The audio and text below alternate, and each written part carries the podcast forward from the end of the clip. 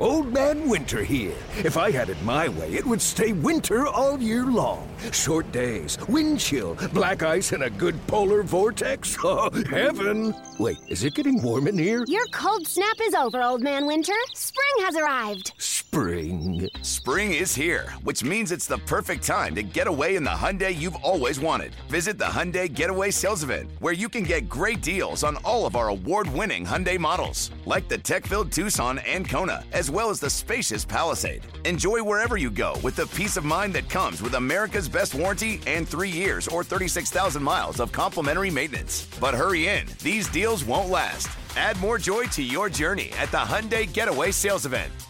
Now get 0% APR or up to 1500 bonus cash on the Hyundai Tucson. Now, during the Hyundai Getaway Sales Event. Offers end soon. Call 562 314 4603 for details. Passion, drive, and patience. What brings home the winning trophy is also what keeps your ride or die alive. eBay Motors has everything you need to maintain your vehicle and level it up to peak performance from superchargers, roof racks, exhaust kits, LED headlights, and more. Whether you're into speed, power, or style, eBay Motors has got you covered.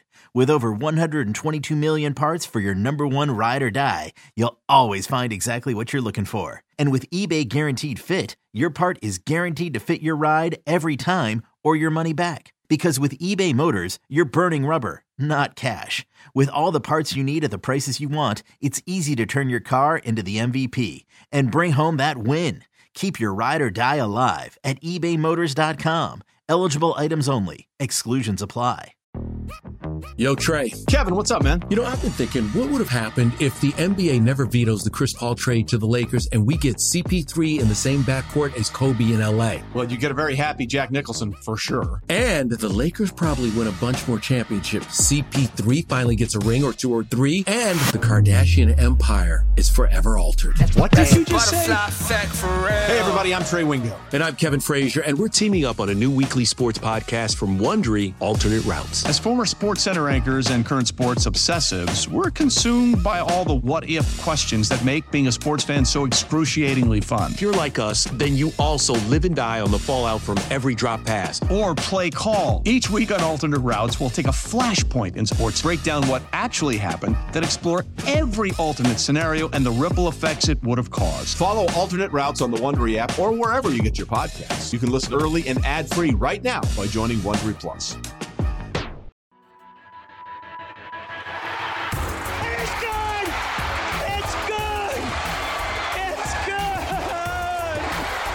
It's your inside pass to everything Saints football.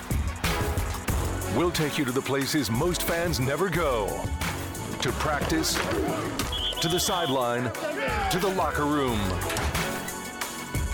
Following every twist, Hakeem drops the ball! turn, Pigs have flown! and touchdown Hell is frozen over! of the 2022 season.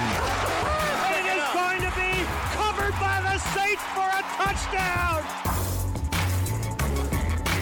Welcome to Inside Black and Gold. Oh, baby! Week two in the books, Who Nation. We are inside black and gold on a sad post game against the Tampa Bay Buccaneers, in which the black and gold lost 20 to 10. I'm Steve Geller along with Jeff Nowak, and we are here to bring you the latest from the game, uh, giving you also reaction post game from players. Uh, you'll hear from Jameis Winston, Mike Evans. Uh, Mike Evans, yeah, we did get some audio from him, uh, along with Mark Ingram, Michael Thomas, and we'll give you some of our thoughts on some studs and duds from the game, guys who had a decent performance and others who did not live up to expectations. Jeff, how was your go on the sideline? Yes, I got to watch this one on the sideline. Steve made sure to give me the bad game to go to. Although, you know, all of the Saints home games, like there was a time, and I remember it, that going to the Superdome was a death sentence for an opposing team, right? True. I remember even when I didn't live here, before I moved here and started covering this team, there was this reputation that going to the Superdome was not going to be a good day for you. You were not going to leave happy. You were going to leave battered and bruised and with a loss. And that just hasn't been the case the last several years. And, you know, you could say it's because Drew is gone. I don't know, but you know, it's been brutal to watch these games in the Superdome. Last year, you had the, you know, that like they beat the Bucs last year on Halloween, and that was like one of the top moments. Now it's like you lose to the Giants, you lose to the Dolphins, you lose to the Falcons. You know, it's just you got to find a way to protect your home turf because this is a team that's been so good away from home that you can be if you could just hold serve at home, you would be a dominant football team based on the results. But being on the sideline for a game is the first time I've ever watched an NFL game from field level. I know uh, I know Murtis. Murtis said she was listening. She had some nice things to say. Let's see. Oh, there it is. Yeah. I was a I was Joe Money on the spot. That's what I like to hear. Uh, and it was a good time. It took a little while to get used to it. You know, it's really loud down there. Everything's happening really fast. You can't, you know, it took me a while to figure out kind of where I needed to be positioned because like I found that you know whichever way the play was going, I like to be at kind of that corner cutout so I could get as close to the field as possible, like at the edge of the players. Because when I'm behind the players, if I'm not like w- like trying to get a note about a specific player, I can't see anything. Like I, the only way I can watch the game is on the is on the screen. So, did you ever have a moment where you almost became part of the play?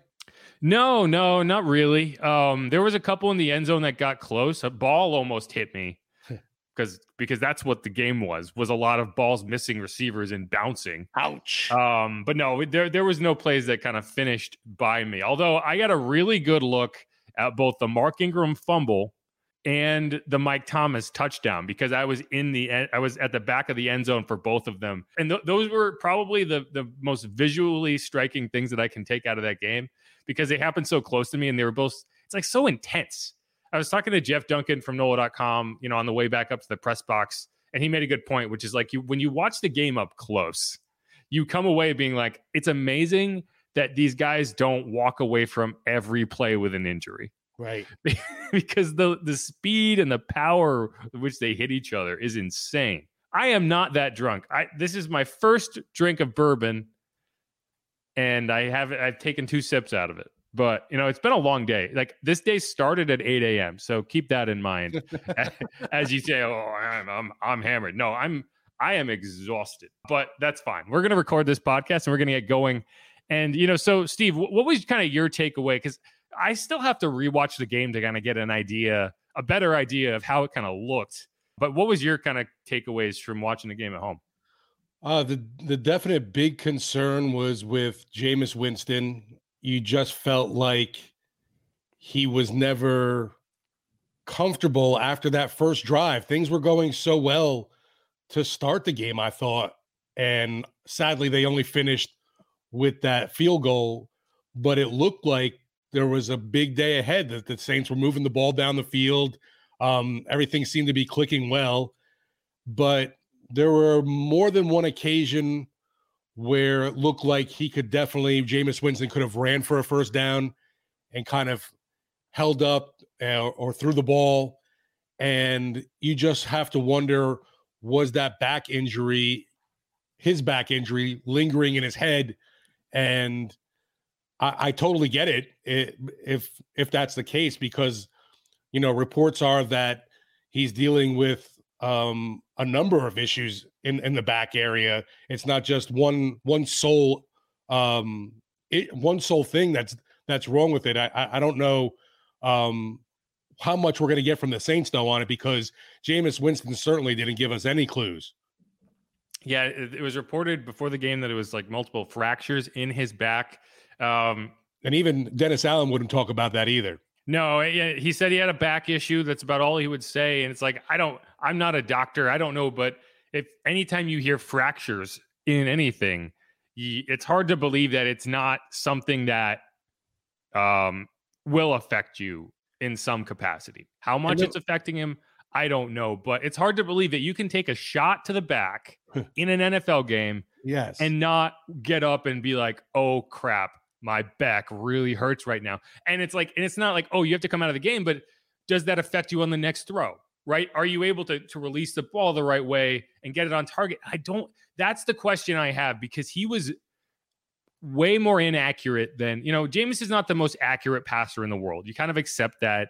He has a really good deep ball. He has a cannon for an arm, but he is not always the most accurate quarterback. He was off a lot today, especially down the field, and I I think that that's where if you if you were having issues, that would be it with kind of that just kinetic motion and getting the ball released where you needed to. But the frustrating thing to me is not that you know you have these questions about his back; it's that Jameis was asked three separate times in his press conference, like, "Okay, how was your back? Was it affecting you?" And this is this is basically what he said every time. Yeah, what, what, what's really important is uh, protecting the football. Uh, I have to do I have to do a better job of doing that to give uh, ourselves a chance uh, to win the game. Yeah, you know, uh, everyone in that locker room is playing with some type of uh, banged up or something. But like I said, what's important is offensively, I have to do a better job of, of executing on third downs, and, and I can't give him the football. It's almost like he's programmed to say it. He's like I, a robot. I mean, like, just say your back hurts. Like, I don't. I we know we agree that you need to do a better job protecting the football, but that's not the question you were asked, Jameis. Answer the question. Um, but you know, I think he just doesn't want the story to be about his back. But unfortunately, it's going to be the story, right? You don't lose a game like that. You don't struggle to move the ball the entire game. Uh, and not have questions about whether the, your fractured back. This isn't like a pulled muscle. This is like, yeah. like a serious thing. You know, you don't get to just evade that question, right? And it's going to continue. Hopefully, next week he goes out and shows, you know what, this was a one week thing. I needed to get used to it. It's going to keep getting better. But I mean, it's it's impossible to look past.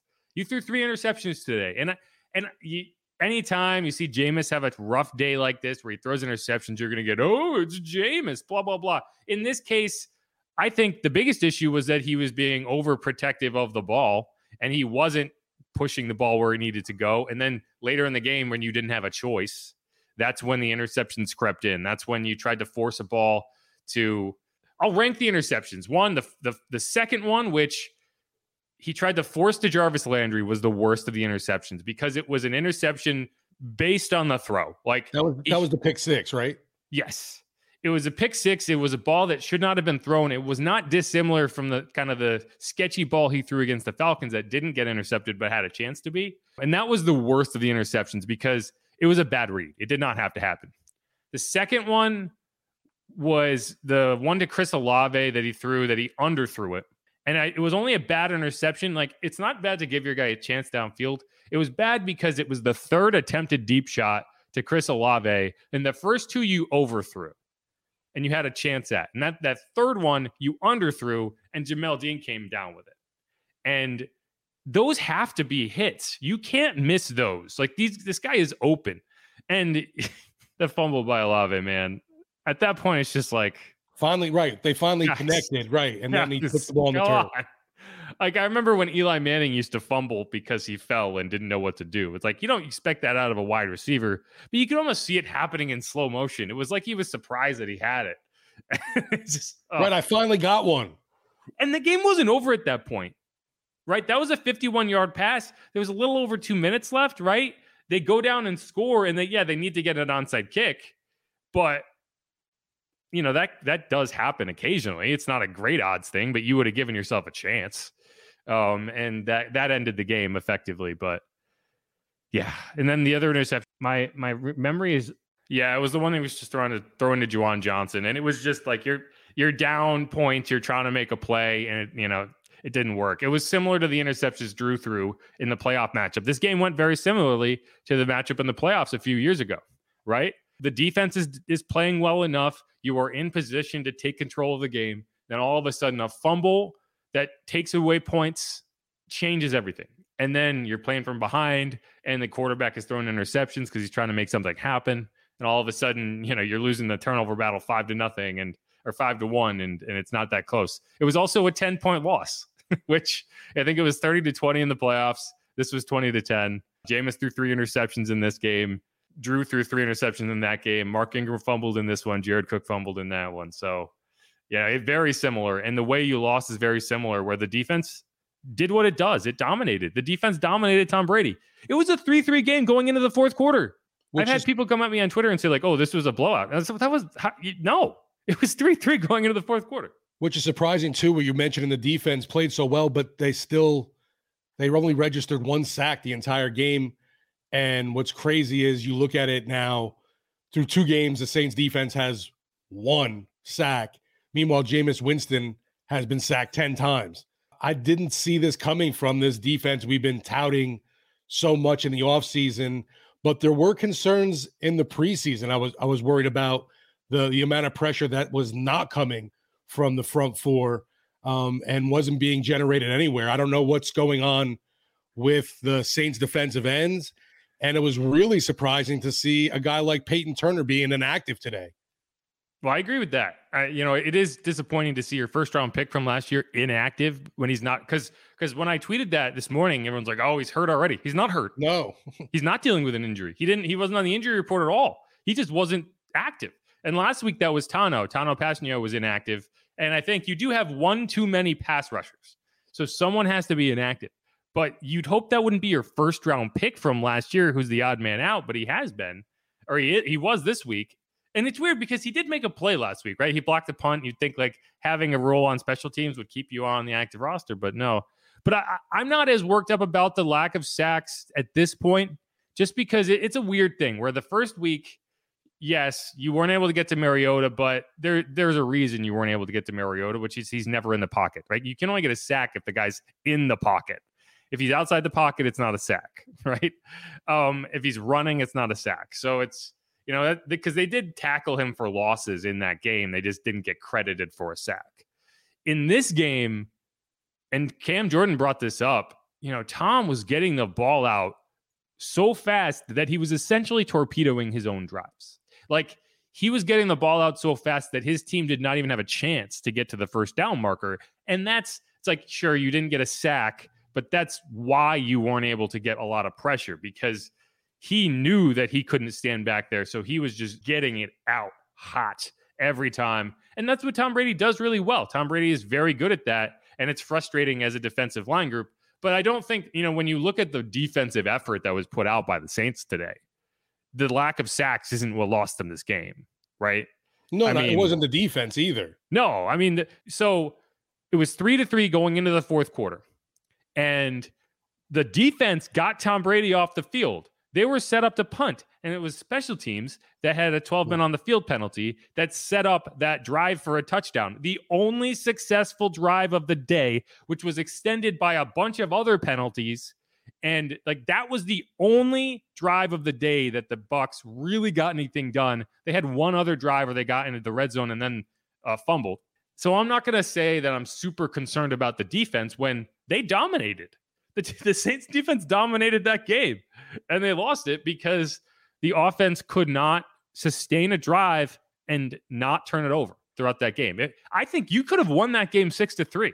I think there is a universe where Mark Ingram doesn't fumble, you settle for a field goal, and then the Saints just clamp the rest of that game, and it's six to three because you went into the fourth quarter tied three to three. Like there, the defense was that dominant, and you did not give them a chance to win the game. It's the exact opposite of how you won games at the end of last season, which is you didn't turn the ball over, you played smart on offense, you made them have to go the long road and beat your defense, and you won games down the stretch. You won nine to nothing, right? You won this exact game in week 15 of last year by not turning it over. And that's what you were unable to do today. Yeah, I was thinking too that the fourth quarter this week was the complete opposite. Also, of of week one in Atlanta, where obviously you know the, the team was able to come together, rally, and, and, put things together for a major win. And this one, every everything that offense did in the fourth quarter just went to pieces, pretty much, except for that, I guess, uh, one saving grace touchdown to Michael Thomas there at the end of the game.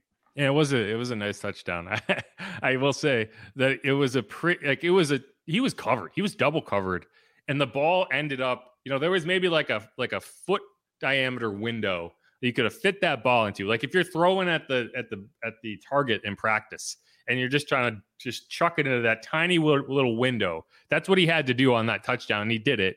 It was a terrible decision to try to throw the ball there, but I, you know, when whenever you're throwing to Mike Thomas, a terrible decision is kind of like a decent decision because he can make you look good, and that's what he did there.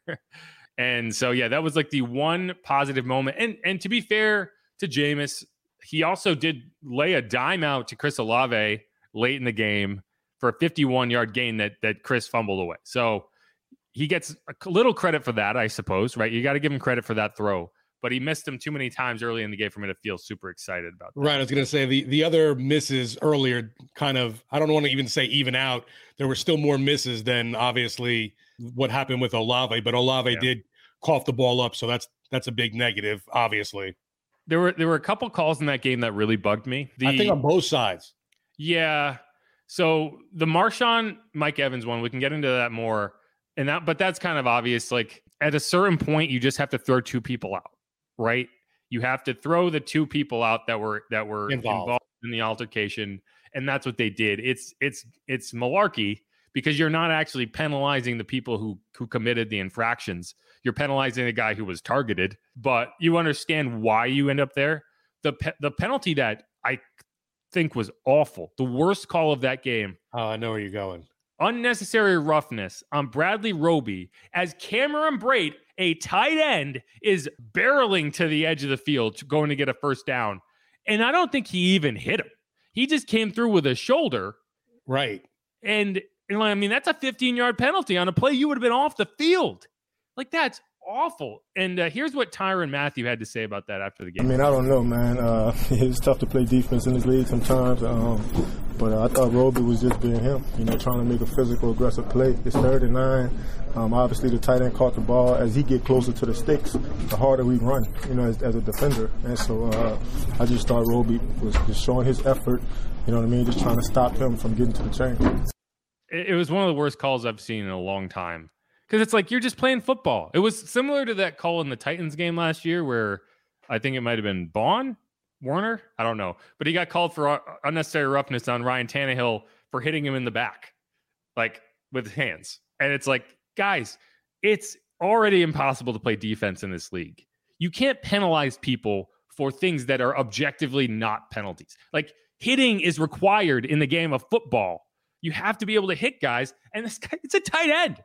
It's it's not like this is a defensive lineman coming after a quarterback. I, I, I thought that was just egregious. I don't know what it is about coming to the Superdome and why all of a sudden referees everything turns into amateur hour.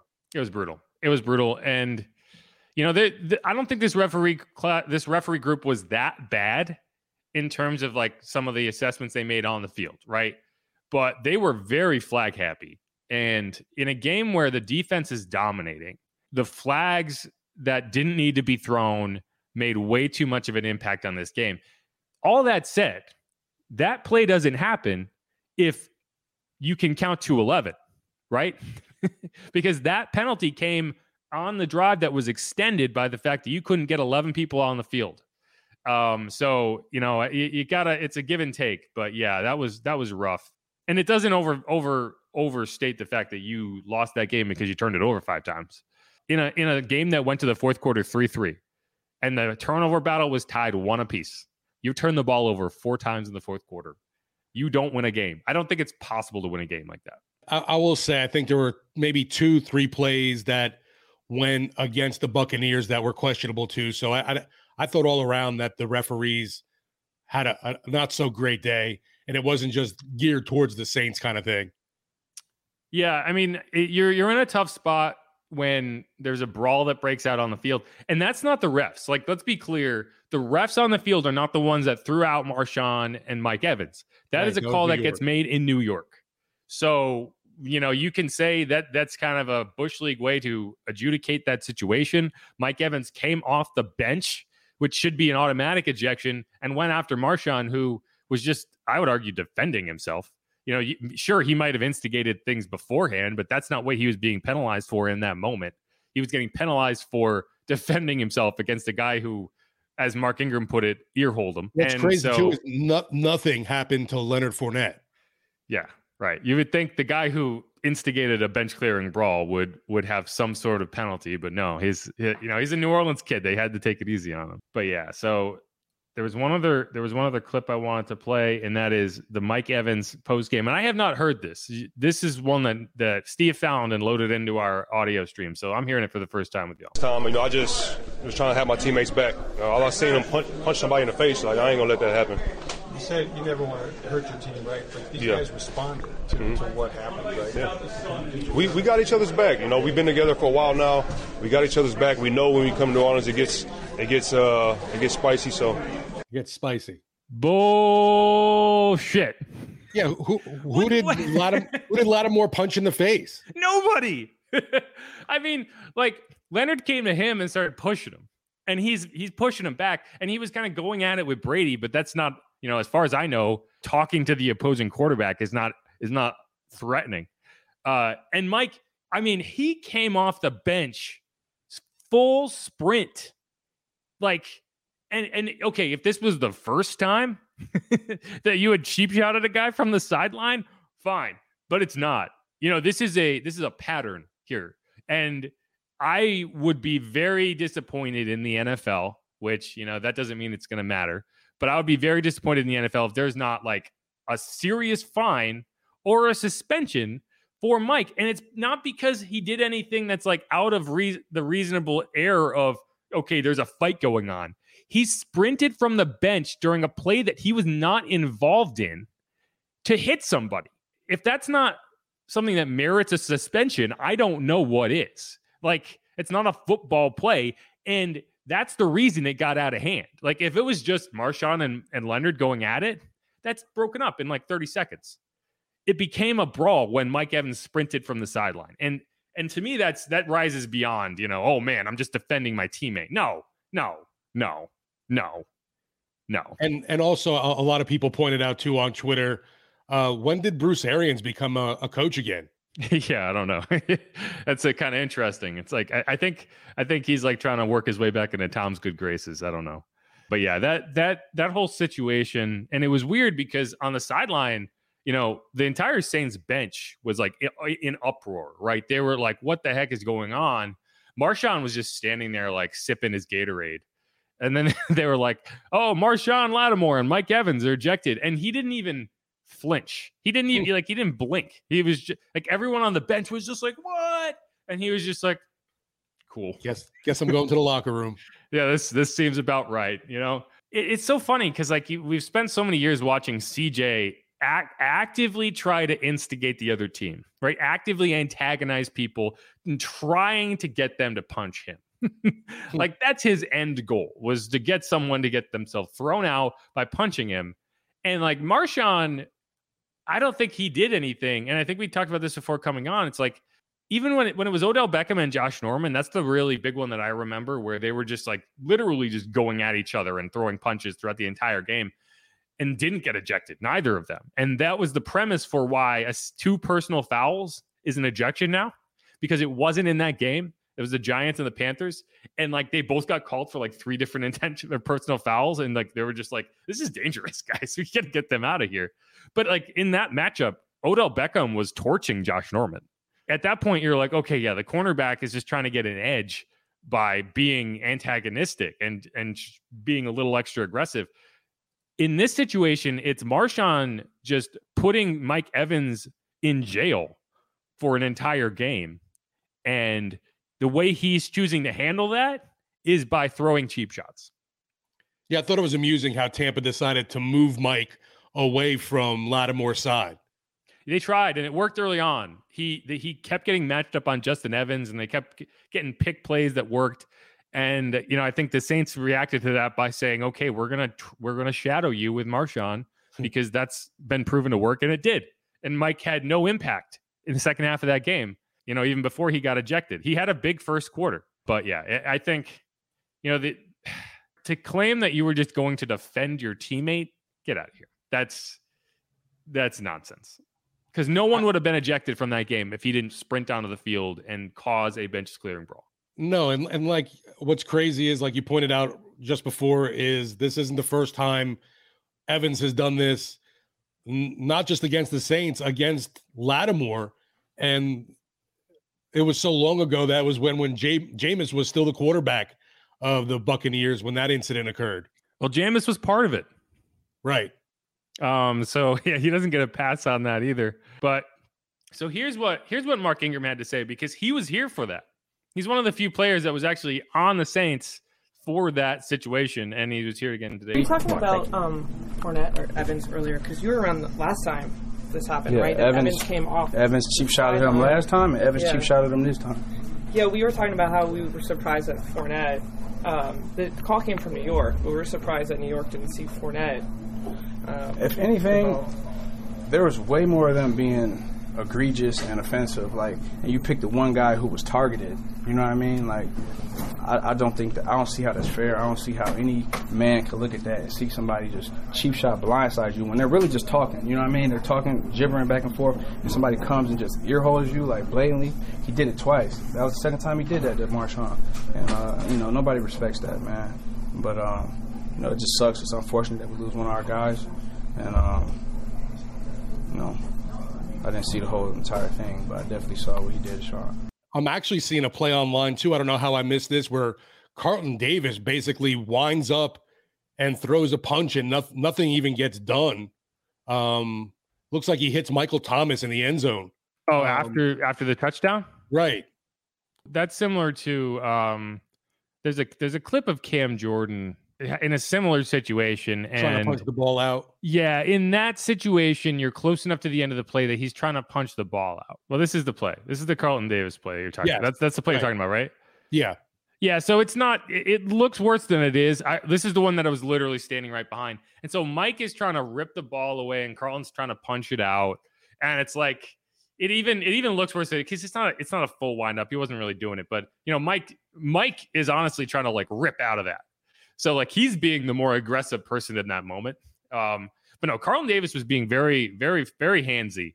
And you know, I, I think that if you had one major gripe with the officiating, it was that Car- Mike Thomas and Chris Olave did not get nearly as many defensive holding, pass interference flags as they probably earned. Because you know you saw defensive holding calls on the Saints. You know you got you got if you're going to call it one way, you have to call it both ways. And Carlton Davis was the most aggressive, physical defensive back on that field, and he did not. I think the only interference call you got was that one late in the game where he literally just tripped Chris Olave. the the play definitely i guess the way it's framed and just seeing it over and over over again totally looks uh worse than how you're describing it for sure No, and there's a and there's a play there a few, from a few years back. I think it was against the Panthers and Chris, Christian McCaffrey, where Cam looks like he's punching down and trying to hit Christian McCaffrey, but it's like the ball's there. Like that's what he's trying to punch the ball out. And sure, it's after the play, which makes it look worse and out of context. It looks just like he's punching a guy, but you know, I'm not gonna I'm not gonna you know slam a guy for doing that when you know you'll defend a guy like Cam for for what a lot of people would see out of context and be like, oh, he's a dirty player. Like, yeah, it's just football. But all right, let's let's wrap up that segment there. Again, you're listening to Inside Black and Gold. I'm Jeff Nowak alongside Steve Geller, and we are going through what I call the recovery podcast. This is for the Saints and Bucs. We've got about 100 people in here on YouTube watching. We've got a lot of questions I want to get to in the second half of this podcast. We're also gonna we're gonna start with our studs and our duds, and then we're gonna get to a lot of questions. So stick around. I'm gonna go to a quick break, and then we're gonna get right in. How do you make a vacation last? How do you hold on to the joy, the clarity, the calm? Easy. You go to Aruba. You'll spend your time relaxing on cool, white, sandy beaches and floating in healing blue water. You'll meet locals brimming with gratitude for an island that redefines what a paradise can be. You won't just feel great, you'll feel relaxed, renewed, and ready for life. That's the Aruba effect. Plan your trip at aruba.com. Hey, it's Kaley Cuoco for Priceline. Ready to go to your happy place for a happy price? Well, why didn't you say so? Just download the Priceline app right now and save up to 60% on hotels. So, whether it's Cousin Kevin's Kazoo concert in Kansas City, go Kevin, or Becky's Bachelorette Bash in Bermuda, you never have to miss a trip ever again. So, download the Priceline app today. Your savings are waiting. Go to your happy place for a happy price. Go to your happy price, Priceline. to that.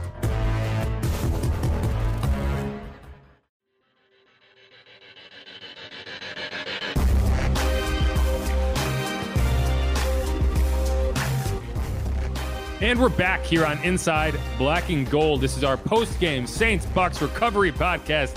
The Bucs had 20, the Saints had 10. That means the Saints lost. And it was more painful than that because the Saints defense, in my opinion, dominated that game and the offense was unable to take advantage. And that's the most frustrating thing is you know, Tom Brady didn't do anything that's that makes you go back and be like, wow, this is the best quarterback of all time winning a game. No, that's not what the story of this game was. Um, he took advantage of of a Saints team that couldn't do anything on offense. And so let's start with the duds. And so my first dud of the day is going to be Jameis Winston. Womp womp. And it's not because I don't think he's a good quarterback. It's not because I don't think that he can lead this team to wins. It's because today, based on what I saw, either he is still a work in progress as a quarterback in this offense, or his back was affecting him more than he wants to admit. And, you know, whether that gets better going forward, there is something you have to consider here, which is maybe a week off is going to be necessary. You have, and, and, and hear me out because you have a long way to go until you have a bye week, right? You were talking week what, 14, 13, 14? It's definitely. Yeah, I think we got ten more weeks before we we we have a week off. Right, and so if it's a question of man, his back is just at a point where it's just going to continue to nag at him, and it's like if you can give him a week off and get him back to 100% versus get him for what whatever percentage he is right now for four, five, six more weeks, then I think you have to consider that. And you paid Andy Dalton, right? You brought Andy Dalton in for situations such as this. And I think you have to seriously consider it because, you know, what you saw today, and, and granted, the Bucs are a good defense. You don't want to take anything away from them. They're very difficult to play against. They get after you as a quarterback. They play very physical on the edges. I think the Saints are still kind of coming into their own as an offense. There's been limited time on task with a lot of these wide receivers who are playing together for the first time. It's only their second game together. Um, you didn't have Alvin Kamara, which limits what you can do offensively. But I think that as a as a team that understands that this is a long season and you just need to make sure you're putting your best foot forward each week. You have to consider that maybe a week off for a guy who's dealing with fractures in his back is what you might need to do. So he is my first dud of the day. Um, his stats, let's just go through them really quick. The big concern is too is like how how long is is a week going to help with with that healing process? Oh, I don't know, but it, it, it's something you have to think about, right? You have to kind of weigh that. It's like, will a week off help him if he can get, you know, so like from today until two Sundays from now, it, will that be enough time to like get him back to the point that it's not affecting his throws? And that's just something you have to think about. Um, today, 25 for 40, 236 yards, one touchdown in not completely garbage time, but pretty close to it, right? Yeah that it wasn't you weren't getting the full Bucs defense at that point. You know, they were they were playing prevent, they were making you take time. Uh, so one touchdown, three interceptions, a 55.8 quarterback rating. And I would argue that his numbers on that line are not indicative of how the game went because I think he was worse than that looks. Um, because the those are a majority of those numbers are from the final quarter, right? The touchdown, all three interceptions, yeah. and a good chunk of that yardage was in the fourth quarter. Um, so the first three quarters of that game, you did not see an offense that could move the ball. They ran the ball well. That's one thing that you can look at outside of that fumble by Mark Ingram. You didn't have Kamara, but you actually did move the ball well. So that's not a good sign when you are actually running well and you still can't get the thing anything going on offense. So he is my dud, my first dud. Yeah, I can't disagree with that at all. And it was really disappointing I guess to hear about the severity of this back issue because I, I, don't I don't know. I mean, to me, fractures fractures in your in your back area. I don't know how the man's even going out there to play football, much less you know taking on a, a Tampa Bay pass rush. Uh, he got six sacks six times in the game, and surprisingly, I I didn't notice any kind of wincing or him in any serious pain getting up. Uh, just really impressed with how he dealt with that. But there were just too many times where I guess he was using you know, the, the arm to overcompensate because he, he, there were too many passes that he sailed on players. No question. So this is how we'll do this. That was my dud. Now, Steve, you give us your first stud, and then we'll kind of we'll flip. Definitely a stud of the game. I w- to me was Pete Werner. I was Mhm. uh, impressed with him, For sure. especially a guy that man. There were so many questions I had coming into just this season because of all the time he missed with the groin injury. Uh, had a solid outing in Game One in Atlanta. Another great performance uh, here against the Buccaneers. Let's see, had um, eight total tackles, six solo, had a pass defended, but uh just a guy who's been uh, able to show off his range and looks like a huge key piece to this defense going forward. Yeah, no doubt. I mean, he has been a he has been a stud, and he's you need him to be a stud, and he has been one because you do not have a lot of depth at the will linebacker spot. So if you can get that, if you have him and Demario in that spot, and and again, it, it's important to to say this is team is one and one, right? This team is one Right. and one. They are one and one in the division, But they could easily be 0 and 2. I guess that's the negative flip you could put on it. right? And they're not. Right. They, they, they played to a level where they could be 0 2, but they're not. They're 1 and 1. So this could be worse. You know, these were two, you know, week one against Atlanta is a tough matchup. It's a divisional matchup. I know Atlanta's not great, but they gave the Rams a run today. I don't think they ended up winning, but they came back. You know, and I think the Falcons are a little better than we might have given them credit for. But either way, you won that game. You're one and one. You're going to Carolina, a team that lost to the Giants and the Browns with Jacoby Brissett. So that's a game you have to win. But this was when I when I projected the the the season when I looked and I got them to 11 and 6. This was a game I had them losing. I had them Right, going. I had them starting 4 and 1 and losing this game. So take that for what it is. I think they they're still on track, but you saw a lot of things in this game that make you concerned. And I know everybody was obviously all hyped up because the Tampa Bay Buccaneers hadn't won in the regular season with Tom Brady. But come on, I mean, it was it was definitely a, a scenario where you had to had to think at least in the back of your head that that the that Brady and the Bucs were due for one. Yeah. Okay, so I have I have one guy who I have to call a stud, and one dat? but one note I have to make first. Chris Olave had 13 targets today. That's insane. Why? Uh, I mean, and you hit him on five of them, and one of them was a 51 yard gain, which he fumbled. So you targeted Chris Olave 12 times for four completions for 29 yards. That's not great. Anyway, um, he's not the stud. Mike Thomas, 665 and a touchdown. He he's still a guy who you need to get more out of.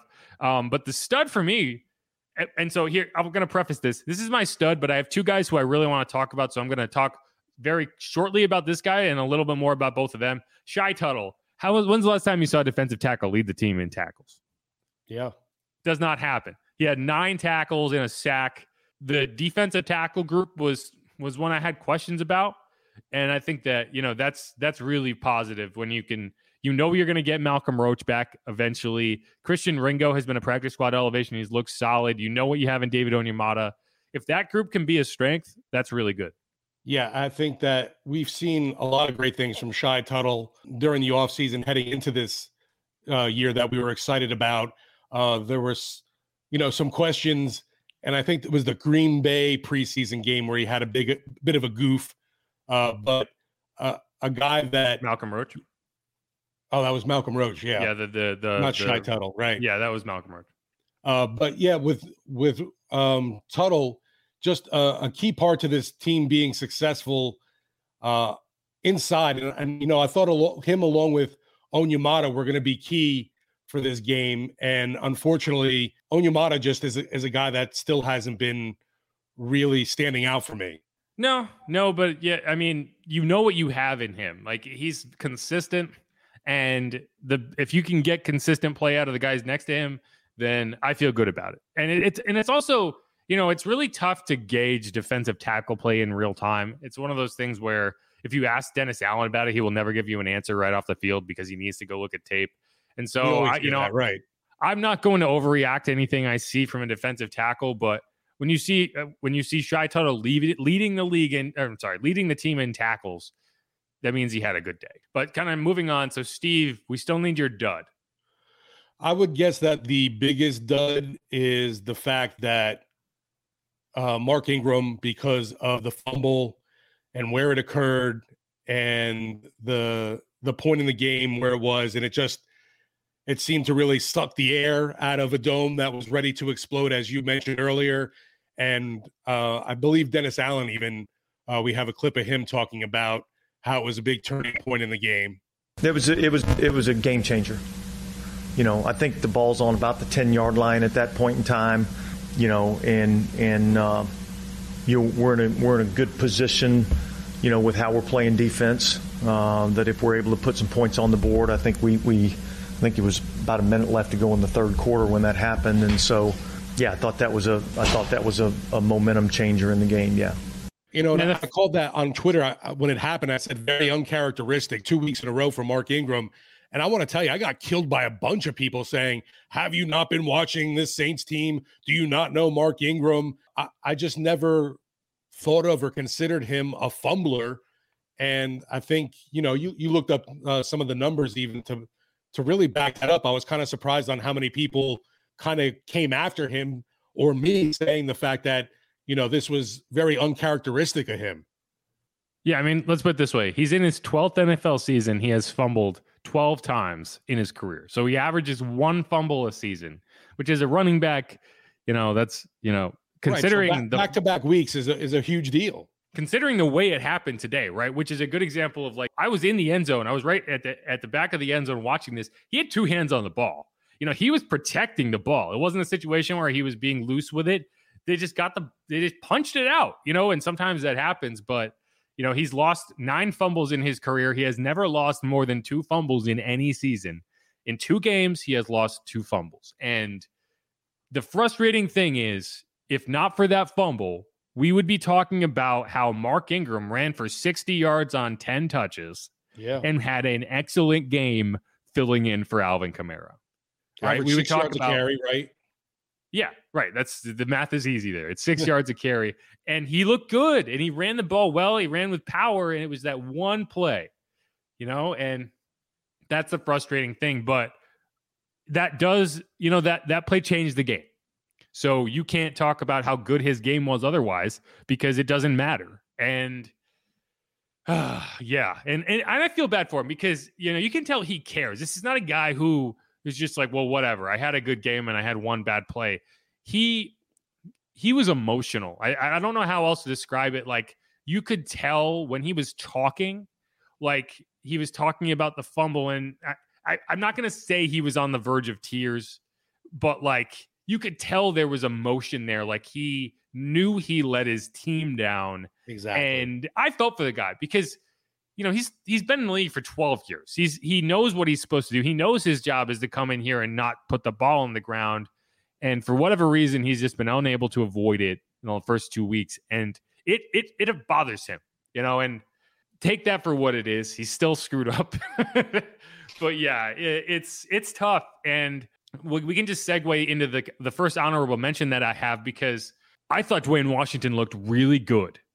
In, nice to see him back for sure. He had four. Yeah, it's his first game back since he he tweaked his hamstring in that first joint practice with the Packers. He missed the rest of the preseason, and he looked like a guy who was going to get run. Like he looked like a guy who was going to be involved as a running back, and that injury kind of derailed that. You know, Tony Jones only had two carries right? Tony Jones was the guy who went into that you would expect to be the RB2.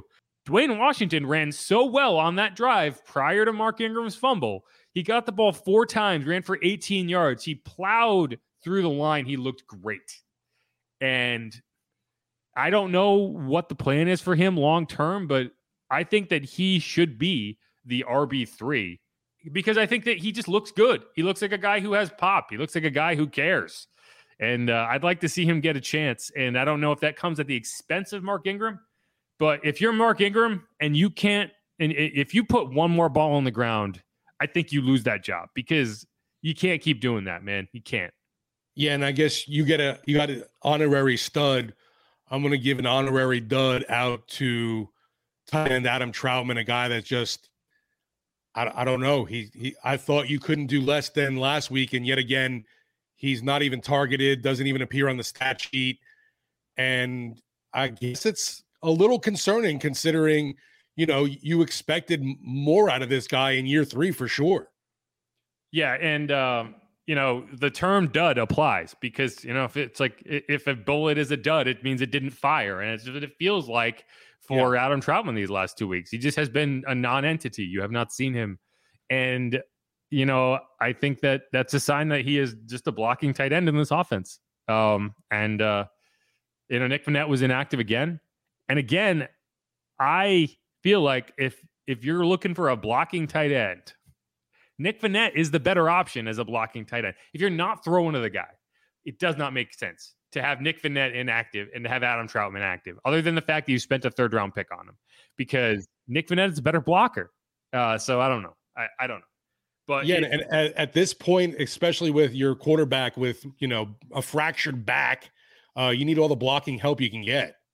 Yeah, and Murda says Ingram is not a dud. Maybe after another fumble, and that's what I'm. He was a dud today you know, dud is a tough word, right? Because he did play well, but he but that fumble changed the game. Yeah. And you cannot be the veteran running back in that room and put the ball on the ground twice in two weeks. It is too impactful of a play. He got bailed out last week by Marcus Maye punching the ball out. If they go in and score on that drive, the Saints are probably 0 2 right now.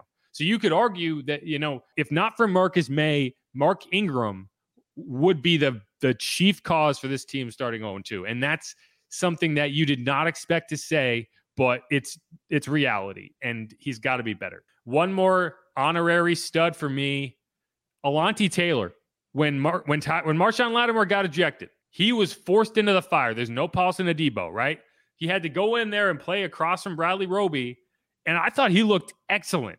He hit hard. He separated the receiver from the ball there was a play that could have essentially ended the game on third down that the, the Bucs went for the kill shot and he went downfield on Breshad Perriman and and he went straight for the ball. He knocked it out. You know, he's a guy who you didn't you don't expect to see when things go well this year. But you see the you can see the vision there. You can see why this guy was a second round pick because I think there's going to be a point down the road where he is a key contributor on this defense and I thought in a in a in spot duty that he was just forced into the action. I thought he looked great. Yeah, and even his contributions when he's on special team, the guy yeah. looks like a speeding bullet coming downfield. He's been really good uh, as def- a gunner. Yeah, definitely really impressed with Taylor, and uh, that was my biggest concern of him.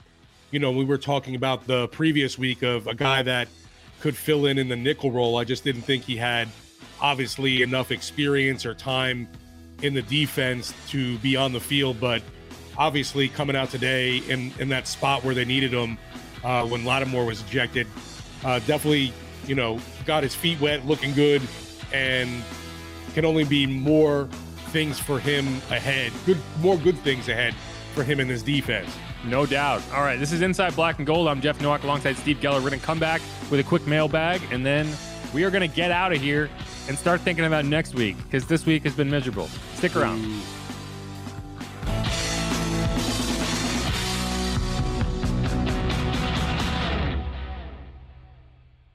Find a fresh take on a fall getaway to Wilmington, North Carolina and beaches. Enjoy hiking trails in a state park, fresh seafood with a side of live music, and fall festivals galore. Then live it up along the Riverwalk in Wilmington's historic downtown. With three island beaches, Carolina, Kure, and Wrightsville, and a vibrant downtown, you get the best of the Carolina coast all in one place. Plan your fall getaway at WilmingtonandBeachesVacation.com. This episode is brought to you by Pepsi Wild Cherry. Pepsi Wild Cherry is bursting with delicious cherry flavor and a sweet, crisp taste that gives you more to go wild for.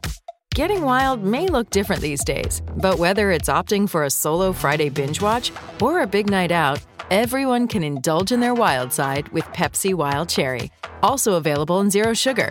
So grab a Pepsi Wild Cherry and get wild.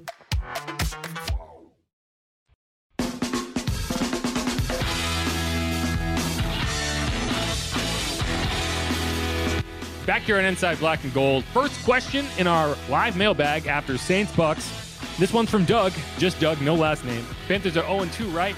Yes. The Panthers are 0 2. The Falcons are 0 2. This, the Saints are 1 and 1, and the Bucs are 2 and 0. The sky is not falling. not yet, right? 1 and 1 I think is reasonable. It would be unreasonable if they're 0 2. And, and the reason it feels worse than it is is because you know how close they were to be to being 0 2. But as the great Dom Toretto once told us, doesn't matter if you win by an inch or a mile, it just matters if you win. And so we don't have to look back at that Falcons game and say they played like like bad, like crap through three quarters. All that matters is it's a win. And now this week, it's a loss. And next week, you have to find a way to show up and play at your peak level. And I I genuinely think you have to, you know, I don't think that Andy Dalton gives you the best chance to win when everyone's healthy. But if you see you watch Jameis practice throughout the week, and you have to be honest, right? You have to be honest with yourself and you have to be honest with what you're seeing from a guy. And if his back and the injury he's dealing with is preventing him from playing at the level you need him to play, then you have to seriously consider sitting him down, not taking his job away, but you have to seriously consider giving him a week off to try to get right. Um, because you know, if you had a bye coming in week six like you did last year, fine. That's not the case this year. So that's just something you have to consider because I think that while this loss did not do a ton of damage to you in the NFC South race, right? All you have to do is win in at Raymond James Stadium, which has been just let's say it easy the last two years uh, to to even that tiebreaker. A loss to the Panthers next week would feel really damaging to that to that to that goal.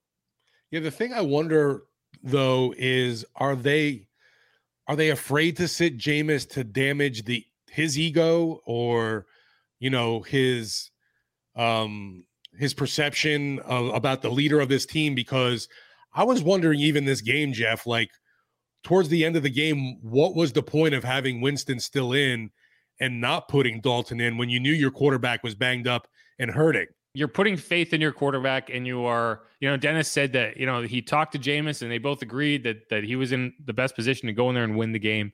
And at a certain point, you have to be, okay, Jameis, this is not true, right? There's something going on and you need time.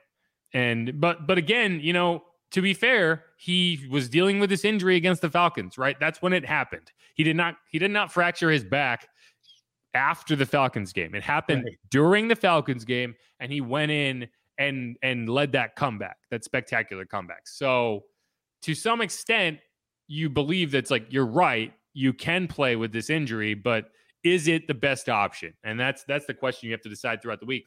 Because the fact is you brought in Andy Dalton for a reason. You did not bring in this high priced backup because you're afraid to use him. So it's just something you got to consider. And and it, it can't be an ego thing. And if it's an ego thing, that's a problem uh, because this is just the reality of of what gives you the best chance to win in week three, not to win the rest of the season, not to say this is a starter now, but just it's just something you have to. If you're as a head coach of an NFL team, you have to be able to make that decision.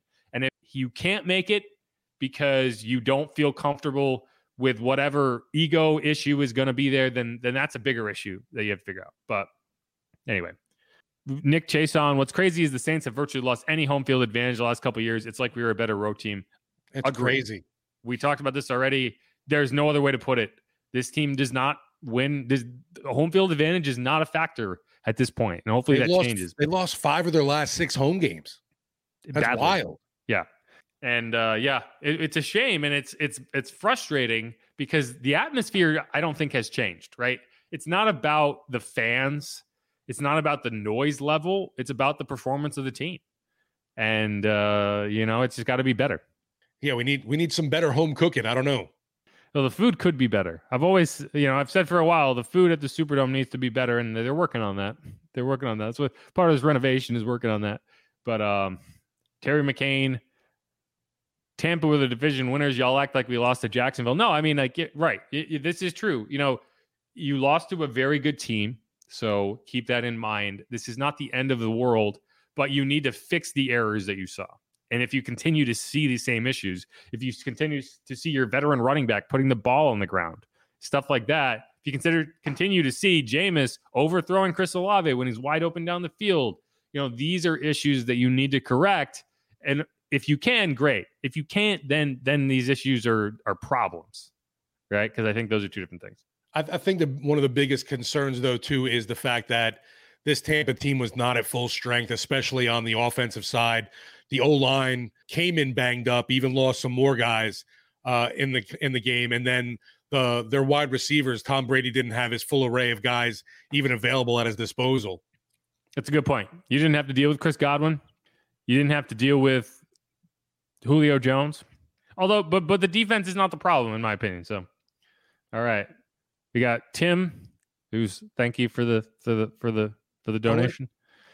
We need Dwayne Washington to be starting at least seven touches. He ran over Devin White. That's enough for me. I I liked I really like Dwayne. I I think that Dwayne has not gotten the opportunity that he probably earned in the preseason because he got hurt. I don't think he needs to be starting because I think that Alvin Kamara is going to be starting. and I don't think you have any question about Alvin Kamara's talent level. But I, I think that you you do need to give some serious consideration to that RB two spot. If you know Mark Ingram is suddenly a turnover prone guy, and Dwayne Washington he ran with pop, he ran with power, he can catch. I've seen it, you know, and you know maybe that becomes more of a timeshare in that RB two spot, and you give Dwayne some more opportunities because I think he earned it. Yeah, that's going to be interesting going forward, just because I don't know if the confidence of Mark Ingram has gone down at all, but you got to imagine that the team's confidence or Pete Carmichael's confidence in giving him the rock is going to be a little iffy going forward because it's been two straight games now. And like you just mentioned before, too, that could have cost them the game in Atlanta. They were fortunate it didn't. And it was definitely a big turning point in this matchup against the Buccaneers. Yeah. Yeah. And uh, you got to get that stuff sorted out. A few more questions here.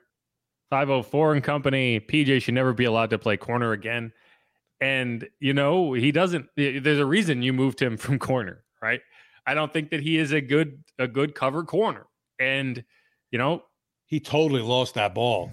That's just not what he does well. And you he's in this position where I think it was Breshad Perriman, you know, and that's and that's tough.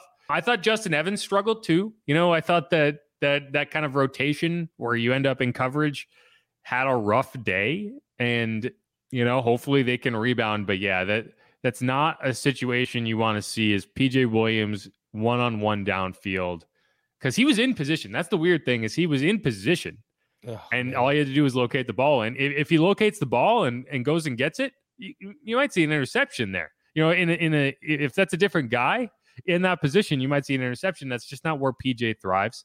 And the Bucs took advantage of it. Right? It was a great throw. It was a great catch. But yeah, I think uh yeah, PJ is not a guy you want one on one downfield, and that's why he's a safety now. I, have I've been a PJ fan and I have defended him in the past to fans before and today did not make things any easier, though. You're setting up a guy to fail if you put him in that situation, right?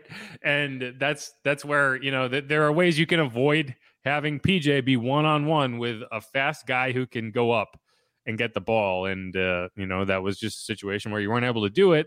And you know you are playing one cornerback down with Paulson Adebo. I think that was after Marshon got ejected. So you were you were playing two cornerbacks down and PJ got into a matchup that you probably would not have had him in. So I'm not going to hold it against PJ. He did his best. but yeah, I, I, it's not a, you're right. You don't want to see him at outside corner. And uh, that's why. Well, this isn't really a question. Move Taysom Hill to QB3 and start Dalton, then you can bring in that other tight end. I disagree. But I do think that I, I would have liked to see more Taysom Hill in some Agreed. way right? The offense was not working. And I don't think you need to like say he's a quarterback now, right? But you have him in the offense for a reason. And I don't think that he was used enough. And I say that largely because we've seen him have success against the Bucs before, not not as the starting quarterback. And I just don't think that you were creative enough in finding ways to get him the ball. And so that's what I want. I'd like to see that change because he is a weapon and especially in a game where you didn't have Alvin Kamara, I feel like you needed to be able to use him more than you did. Yeah, I thought for sure, especially with Kamara down, that Taysom Hill was in store for a big game today. And you know the limited times that he did touch the ball, they were they were successful with him. And I thought even in the game against Atlanta, uh, they kind of went away from him too early and didn't get back to, you know, feeding Taysom the rock more. There's no saint. I am starting to wonder if we are missing Sean on the offensive play calling. I mean, yeah, of course you're missing Sean. I mean, there's no question that you are missing Sean Payton, right? The question is whether it's a big enough issue that it's costing you games. And I'm not ready to make that assessment yet. But there, you know, there's no question that his offense has not looked good outside of the fourth quarter against uh, against Atlanta, right? So they did run for 100 yards today. I'll give them that against the tough Buccaneers D. They ran the ball well without Alvin Kamara. So yeah, you give them you have to give them that. But, you know, from an execution standpoint, I think the issue is not as much the play calling. I think the issue is execution. Because you had open receivers.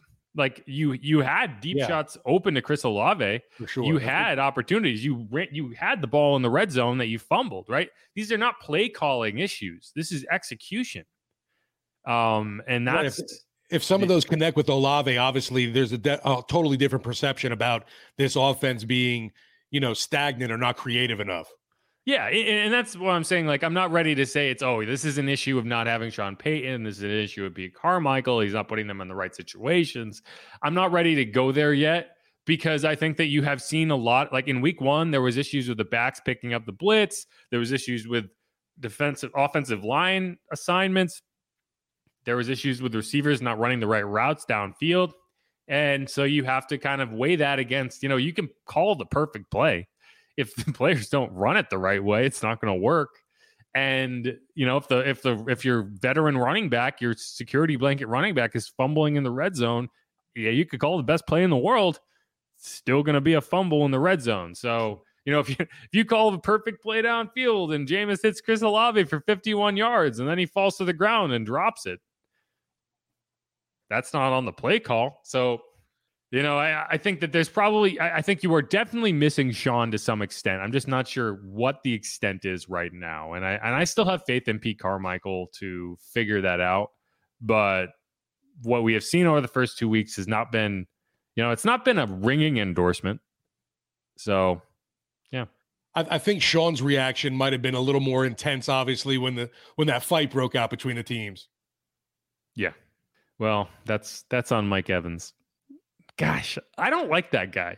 Like I'm I'm not even saying this from a Saints fan perspective because I didn't grow up a Saints fan. I I, I just I cover yeah. the games. I care a lot about the games, but I'm not like emotionally invested in what happens here. I'm emotionally invested in the Giants and they're 2 0, yippee, you know. But uh I haven't even watched I didn't get to watch that game today. But like Mike Evans is a punk. Straight up. He's yeah. a punk. And I don't know how else to say it. Like he's a punk. You you lose a, like you are getting beat. Right?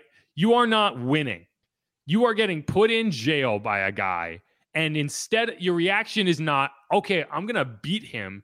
It's I'm going to take a cheap shot. Yeah. Again. And like like that's just punk behavior. You know? And, and, and like I get it. He's taller than me. He could beat me up. I don't care He's a punk. Like he could run over from the other side of the road and punch me in the face, and he'd probably win that fight because he's gigantic and and stronger than me. But that would be a punk move too. And the, but then that's exactly what he did against Marshon Lattimore. Uh, and I don't know. It, it's like play football, dude. Play football. Like, don't lose at football and get mad about it. Sadly, the result was a huge positive for the Buccaneers, though, too, because obviously it takes Lattimore out the game and the best corner on the field. But that's why it was a good result because he can't beat Marshon. Right. No, so, exactly. So going right. one for one and losing Mike Evans and Marshon Lattimore, that means that the Saints are at a huge disadvantage because yes. Marshon Lattimore is way more important than Mike Evans. Right. And so that's Absolutely. all you need to know about Mike Evans that him just falling on his sword is an advantage for that team. like, what a, I, I don't know. Like, I, I don't even care that much, but just that guy, get out of here. I'm done with it. No, the the, re, the rematch in December will be you know interesting again for sure because you know this these two have had a history and it's just going to get even more intense now. All right. Anything else you want to talk about, Steve? Before we before we uh we we knock this down.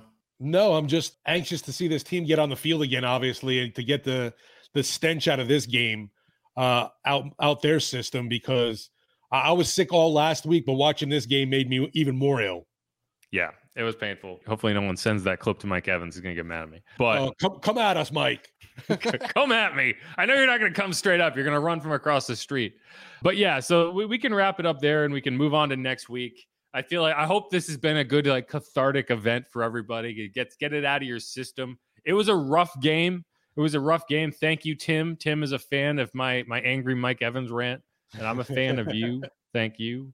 But yeah, so we're gonna get back into this we'll have we'll have availability tomorrow. I'm sure we'll hear a lot more from from Da, and we're going to hear about all of the things that were messed up in this game because I think there's going to be a lot of them. Steve is going to be back with us. I don't know if you are you going to be back tomorrow, Steve, or are you going to have to wait till next week?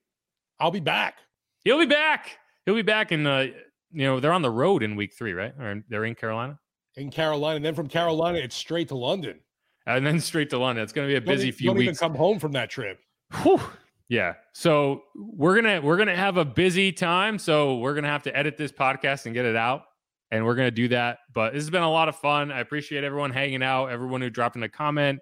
Make sure if you if you are not subscribed, make sure to go subscribe. Give us a review, give us a rating. I like to hear from everybody. I like to know what you like, what you don't. Whether it's you know Apple Podcast, Spotify, Overcast, which Overcast is our number two uh, podcast distributor, which I was surprised by. I expected to be Spotify. It is actually Overcast. So all of you Overcasters, appreciate you. And uh, we're gonna keep this coming at you. Will probably the next one will probably be Wednesday. Um, I think the thing that makes sense is doing a Wednesday and a Thursday, but we'll we'll figure it out and uh, we'll get back to you. So thanks everyone for listening. It's been Inside Black and Gold, and Steve hit him hit him with a goodbye. One and one ain't no fun, but we're gonna get back in the saddle this week, folks. Inside Black and Gold coming at you We'll be breaking down Saints and Panthers pretty soon. Beautiful. Peace, y'all. Peace.